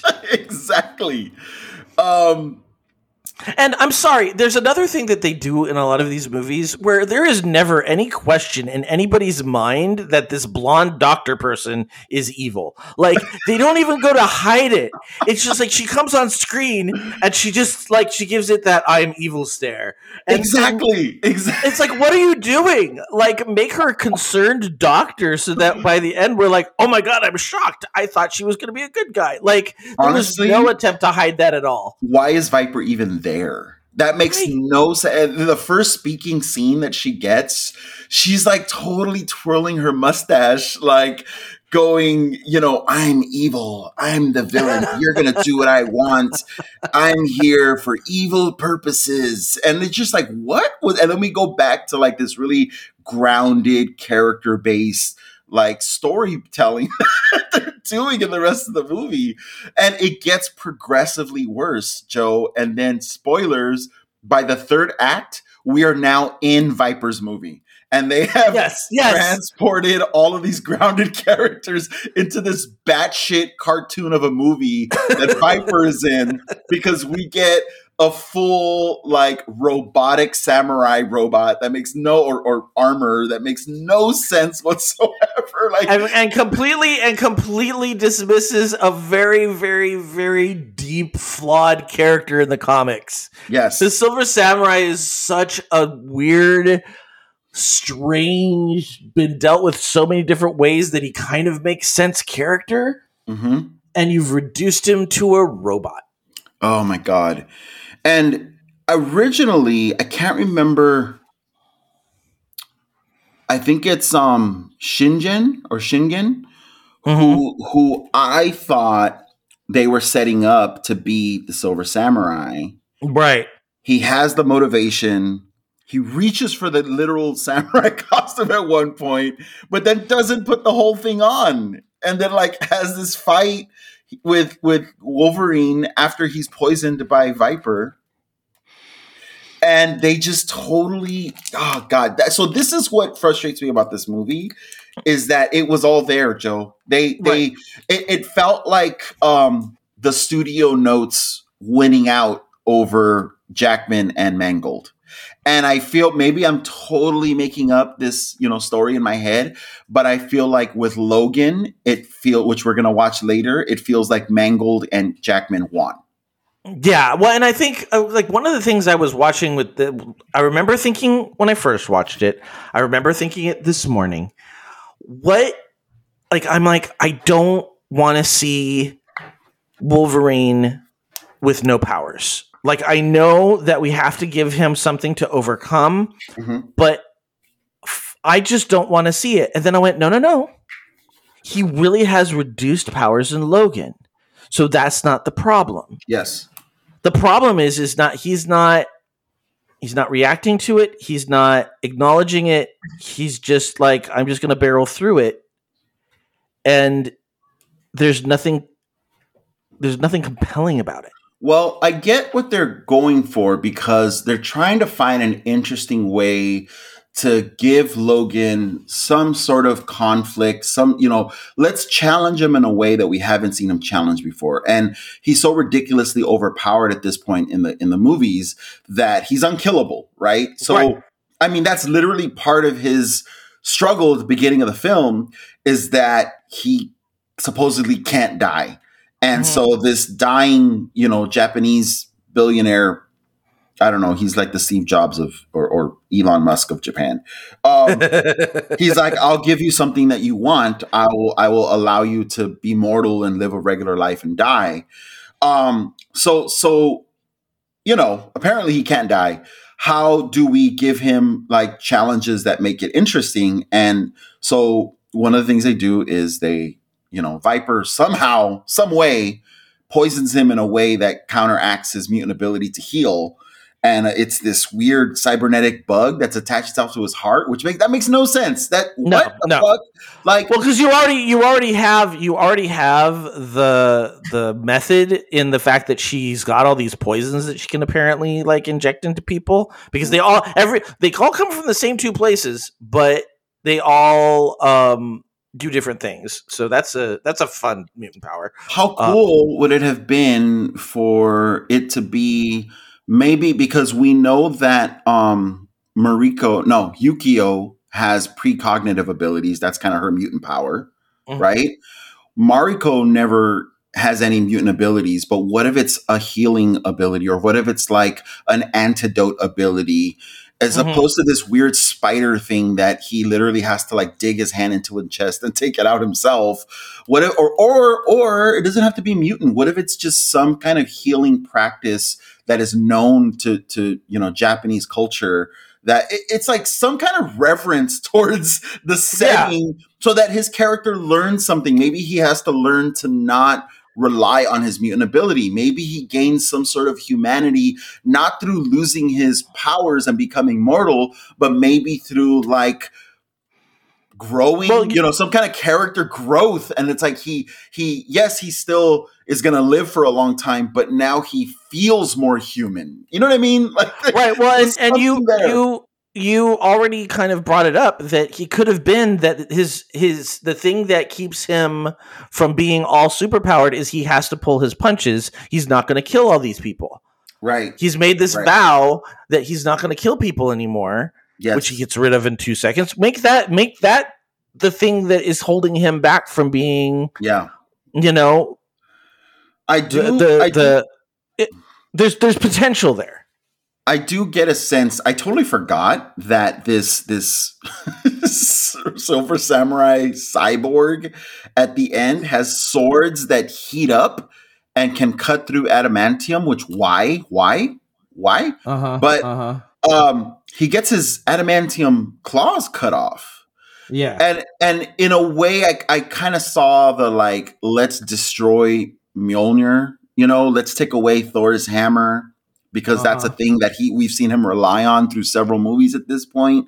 So let's Uh-huh. get rid of that to give him a new challenge we haven't seen. Um, but this idea that this, I don't know, dude, this robotic silver samurai has been created to one, keep this old man alive somehow, and two, to dig through Wolverine's bone claws to get to the sword. What? Well, it's got to be it's got to be in the marrow, Ray. That's where the that's where all the mutant powers are stored. Is in the bone marrow. Got it. Sure. So so the, so the, this this molten sword was created in order to cut his claws because that was the best way. How does this guy know that his claws are still within his? How does this guy know that Wolverine is co- covered in adamantium? I guess he's been following him all these. years. I don't know, dude. None of this is explained. None of this is is, No. is shown as like a process of like and and the whole idea of like cutting down this cyborg has nothing to do with Wolverine's arc, character arc in this story. Um, it's just all bullshit by the third act. It's just a big, dumb third act that makes no sense. And and it's it totally scraps the first half of the movie that I felt had real potential. And you could tell that they put real care into how they were treating this this character at the beginning. Yeah. And that's why I walked out of the theater bitter as fuck and just going, fuck this movie. Because this is worse than just giving me a plate of bullshit from the beginning. This is like, look at this delicious steak that we could give you, but no, bam, here's some crap on top of that. and now Yeah, we like just when you- ruined it. Yeah, when you get fashionista apocalypse, um, that at the very beginning, there's no question that this could be a ridiculous, stupid movie. So my expectations are now at that level. You have set my expectations. If you're going to set them high, you better keep it going. Yeah, this is just a huge tease. This is a huge. This movie's a huge fuck you, and I hate it. Um, I hate that about it. Um, couple of cool things here and there still, but even I don't know. There's just too many moments, and it, they all build towards the end. You know what this reminded me of? This reminded me of Wonder Woman. Yes. I was thinking about that earlier when we were talking about like not Marvel is not everybody's cup of tea, the formula that Marvel's come up with, and I was like, well, I liked Aquaman, and then I'm like, and I liked Wonder Woman except the third act. Um so yeah, it's the same thing. It's going well, it's going well. Okay, what executive needs to be smacked upside the head Yep. for changing the third act? Yep. And I think like like Wonder Woman, they obviously care about this character. They're obviously trying to craft a good character driven story. And there's little blips here and there as you go, and they get alarmingly more present as the story goes. And you're like, oh no, no, no, don't do that. And then the third act is just a shit show. Um, and uh, yeah, there's there's cool things in in the Wolverine, such as um, they bring back Famke Janssen to reprise Mhm. the role as Jean because she haunts Wolverine in his dreams every night. That's great. And then at could hang with that. I was fine with that. And then at the end, she's just like, "Hey, what? And he's like i moved on. And she's like bye. And she just pieces out. Like there's no like resolution. Like why have you changed? What has changed about that wolverine? Like you know she's like you killed me. And he's like i had to. You were hurting people. And she's like you're not gonna be with me here. And he's like no. And she's like bye. Why? Like what did he learn? What what solved that problem for him? There's a cool moment where he i guess like comes back to full power and he's trying he's wa- trying to make it through this village to get to this like tower it's like the video game right like he's trying Right, to get right, to, the, right, right. to the boss Oh, this was- castle This was totally a vi- video game movie because that's what the whole train sequence was. Yes. Oh, dude, I like the train sequence. I thought it was so imaginative to have like an action set piece on this bullet train in Japan, and he has to like, you know, fight his way through these these. Uh, uh, I guess I don't know, like henchmen, and he's outside on top of the bullet train, and it, the, all of that action I thought was cool and imaginative. Oh, the action was very fun and very cool, but it was also like straight out of a video. Like it's a side scroller. yes, for it's sure. literally a side Yes. scroller. so so we get to the point in this side scroller of a movie where he's walking through this village to get to the boss castle and all the ninjas come out and i'm thinking okay either we're gonna get a scene where full powered wolverine just cuts through a mountain of ninjas to get to this castle which might be kind of cool. Like he shows up at the castle and he's covered in blood and none of it is his. And he's just Yeah. like ready you know that's kind of cool. But also they set up this ninja clan to be somewhat like honorable and like important because it's a clan that has been guarding this this village and this family for generations like for hundreds of years. So you're like wait they kind of like have a point. Like they kind of have like altruistic reasons to be here and be protecting you know this place from from someone like wolverine. So how is this to play out? Like are we Right. rooting for wolverine here or not? And you know he ends up not getting through the ninjas but he does it in the most stupid asinine way possible where he shows up they have a face off and he says this bad typical badass hero line of is this is this all the men you brought here to face me? Like you know Yeah, like yeah, yeah. and they cut him and he heals and they're like oh shit. And then his answer is to just run he just runs.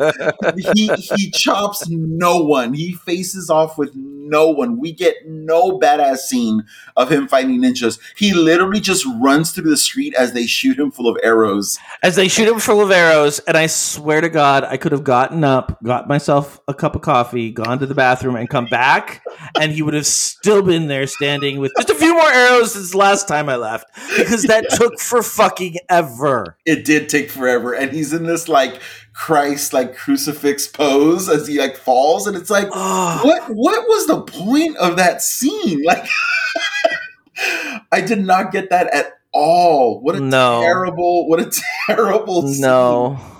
yeah so it was just stuff like that even when there there was cool things or or the potential for cool things by the end they were just all just ruined so that's that's why i was so bitter about this movie for so long um i do think that it sets up logan and i do think that uh, it it sets up a you know a, a better story where it feels like there's much less studio interference. Um, this movie also sets up. I totally forgot about this. The the post credit scene in this movie is Professor X back from the dead, Right. Which we kind of you know we we get in a post credit scene of, of X Men: The Last Stand, and Magneto back to full powers, which again we get in the last shot of X Men: The Last Stand, recruiting Wolverine at the airport, um, which sets up Days of Future Past. Right.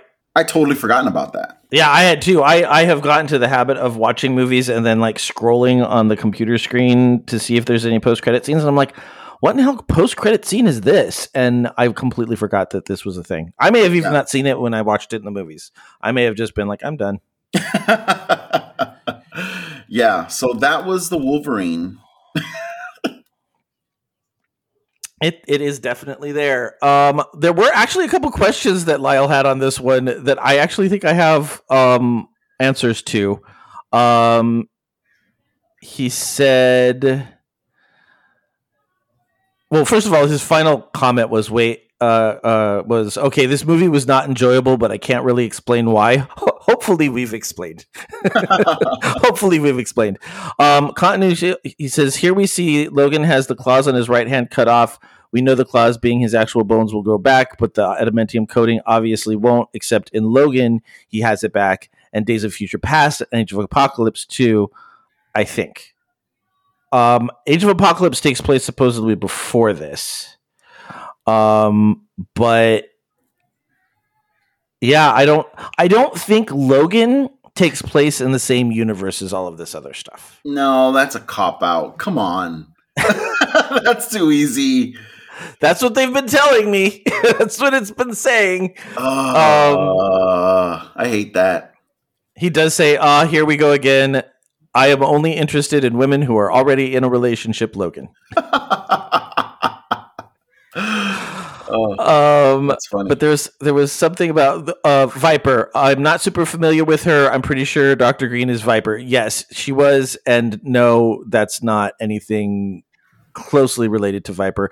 Um, I being colorblind missed this little detail, but he said, "Oh, I've got to find it because it was really funny."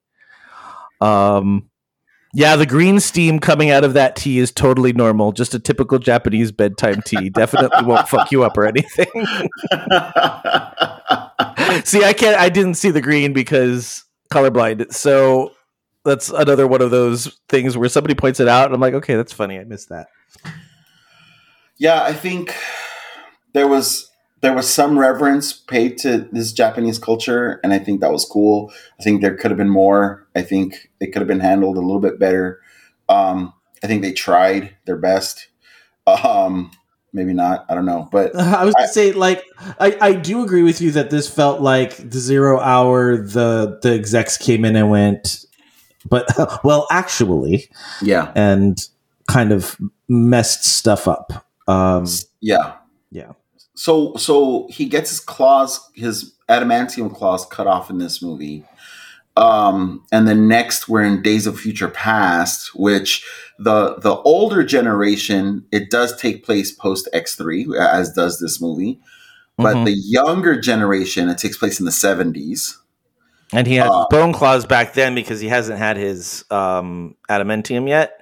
Oh, but yeah. I think I think in the um, which which suggests that they knew him before they recruited him in the original X Men movie. Well, wait. Um, well, wait. But in Days of Future Past, spoilers, mhm. um, by the end, that timeline is sort of fixed so that when he, at the end of the movie, Jean is alive, Scott is alive, right? Mhm, mhm, And mhm. so, and so, if nothing in X three happened, then nothing post X three happened, which means he didn't get his adamantium claws cut off.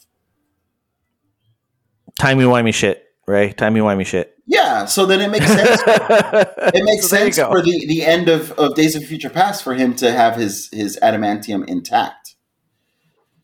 Yes. I knew I could figure it out. um, does he show up in in Apocalypse? Is that the the Weapon X scene? Yes, that's the only way place he shows up in um in Age of Apocalypse. And he doesn't show up in in Dark Phoenix at all. Mm, no, I don't think he does. Wow. Okay, there you go. Because at that point, I think he saw the he saw the ship sinking. Yeah. So, so and he probably said, "I think I've made this movie before." well, I think by that point he had made Logan. He was like, "That's a good capper." Yeah, I'm good. Like And the- he's- they, yeah. they said this was going to be his last movie, and so yeah, He's been reluctant to you know be Logan again because that movie is such a such a perfect end. Although I know uh, Ryan Reynolds is trying really hard to get him in the next Deadpool movie. which I I like. If Ryan Reynolds does that, how can you say no to Ryan Reynolds? It's Ryan Reynolds. um, and I've, there's also rumors that he's in um, Doctor Strange. Doctor Strange. Yeah. I don't think he is. I don't think there's a lot. I think I think if you were looking for every character you have ever known to be in a Marvel related movie being in this movie, I think you're going to be sorely disappointed. Yeah. Um, I think I might be one of those people that's going to be sorely disappointed, but and I'm going in there knowing that I'm going to be sorely disappointed. but I'm I'm still excited. Like, what is this movie, Ray? Have you been watching the previews and stuff? For Doctor Strange, Uh huh. just yeah, the theory videos and stuff. There's so many. I have not watched all of them. No. Well, I mean, they're all some sort of iteration of we're going to get this character, and it's kind of like you have no basis for that. Yeah. Like you seriously. have no It's you have no basis for that. The only thing that we have is that um What's his face? Um, Cumber, Cumberbatch has said that the um it, it is on par with Spider-Man 3, which means that we are going to get some really cool like surprise guests, but I don't think it's going to be as broad and wide sweeping as people are hoping it's going to be. Listen, man, we keep giving them views. They're going to keep giving us theories. Um, Just come here, we give theories. we give So- theories. so Logan, then I'm so excited for that. Um, does Mm-hmm. take place in the in the future, you know, end of Days of Future Past timeline. Just to just to close that circle because my brain needed to do that. Um, and now I'm done. Um, cool. Awesome. Any shout outs? Right. Um, yes, my friend Marcel, our friend Marcel, is in Hawaii this week. She's celebrating her birthday year, and uh, and so this weekend she's in Hawaii, and she's needed a vacation. So I hope she's having many pina coladas for me on the beach. so shout out to Marcel. How about you? Right. Uh, no, no shout outs this week. we should like. Do we even continue with the shout outs? like, I, know, feel man. like we're always grasping for shout outs. Yeah, it's it's been it was a lot easier pre-pandemic. I honestly Yeah, now we don't see anybody. so- exactly exactly like seriously pre-pandemic anytime a geeky movie came out it was an event for my friends and i like Right. a whole group of us would go to see these shows Mhm. and now it's like oh do we want to risk going to a theater like just me and you you know what i mean it's just Mhm, mhm. it's just so different. So yeah, I, I don't really. And, and it's so hard to even like. You have to make a point to see people. So unless I have a good reason to give a shout out, I'm not going to give a fake half-ass shout out. Yeah. So all right. So well, let's let's. I think moving forward, we are going to say we will only bring up shout outs if we have shout outs. I like that idea.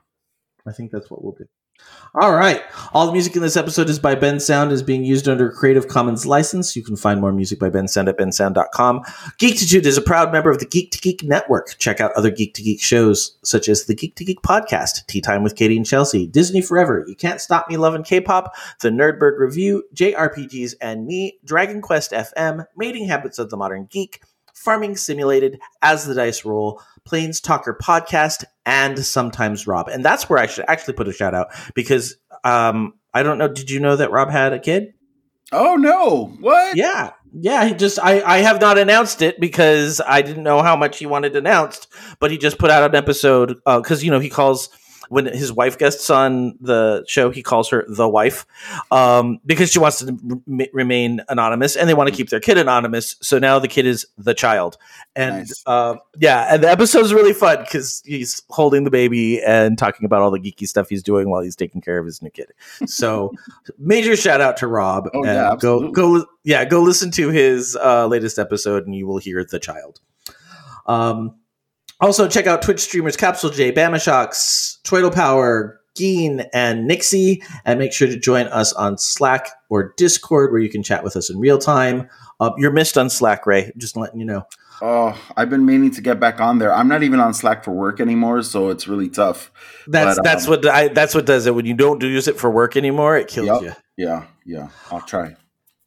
Uh, you can currently find us at geektitude.com as well as on Apple Podcasts, Stitcher, Google Podcasts, and other podcatchers out there. Please leave us a review and spread the word.